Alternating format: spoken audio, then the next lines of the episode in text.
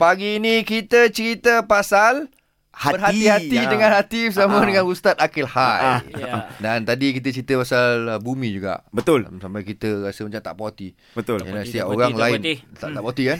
Lain orang lain pandangan tentang bumi ni. So Nas, Tadi saya dah janji saya nak call Cik Muhammad Daniel Osmani, pegawai penyelidik bahagian sains negara, agensi angkasa negara. ha. Daniel sihat? Alhamdulillah Eh. sihat. Alhamdulillah.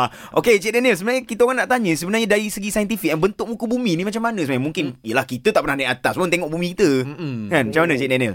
Okey, uh, berkenaan dengan bentuk bu- bukan bumi, Hmm. Mhm. so kita panggil dia sebagai istilah dia geospherical lah. So dia salah satu daripada bentuk sfera jugalah. Okey. Ataupun dia ada nama lain uh, oblate spheroid. Itu nama-nama dia lah yang lagi spesifik daripada sfera. So dari segi sejarahnya kenapa manusia boleh tahu yang bumi ni bukan rata?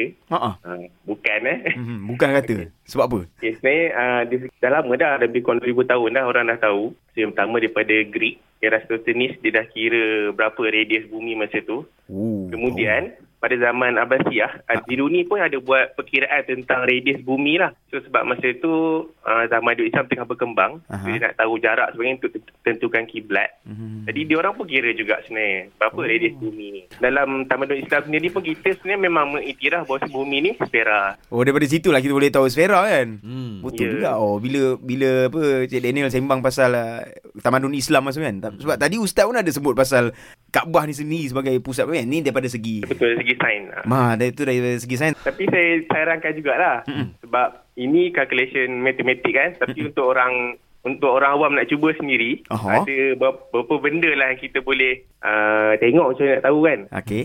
Yang pertama yang paling famous lah uh, kita pergi ke pantai tengok kapal Tengok kapal. Yes, yes, so yes. makin jauh dia akan hilang. Dia akan hilang. Kemudian uh, tapi yang akan hilang dulu adalah bahagian bawah. Ha? Bahagian bawah. Bawa kapal. Oh iyalah kalau kapal tu Ah, pergi ke sana yelah, lah, pergi lagi yelah, jauh dari yelah, kita. betul, Okey, betul. okey, yang okey. pergi okey. jauh tu lah yang Ah, jauh ah, tu. ah, ah, ah, ah. Kalau atas hilang Kemudian dulu, dia kita uh, yang kedua gerhana bulan. So dalam kalau bumi tu rata, mm-hmm. gerhana bulan ini mustahil akan terjadi dan kita akan ada gerhana bulan lagi tahun ni pada Ya. bulan Julai nanti. Oh, insyaAllah. Ah. Nanti kita tengok sekali lah, Daniel. Insyaallah. Cantik. Terima kasih Daniel. Assalamualaikum. Baik, insyaAllah, insyaAllah.